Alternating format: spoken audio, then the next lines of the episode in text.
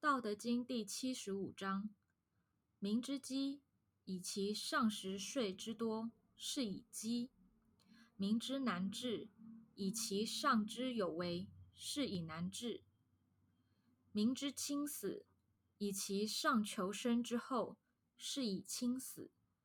夫为无以生畏者，是贤于贵生。道德经七十五说明。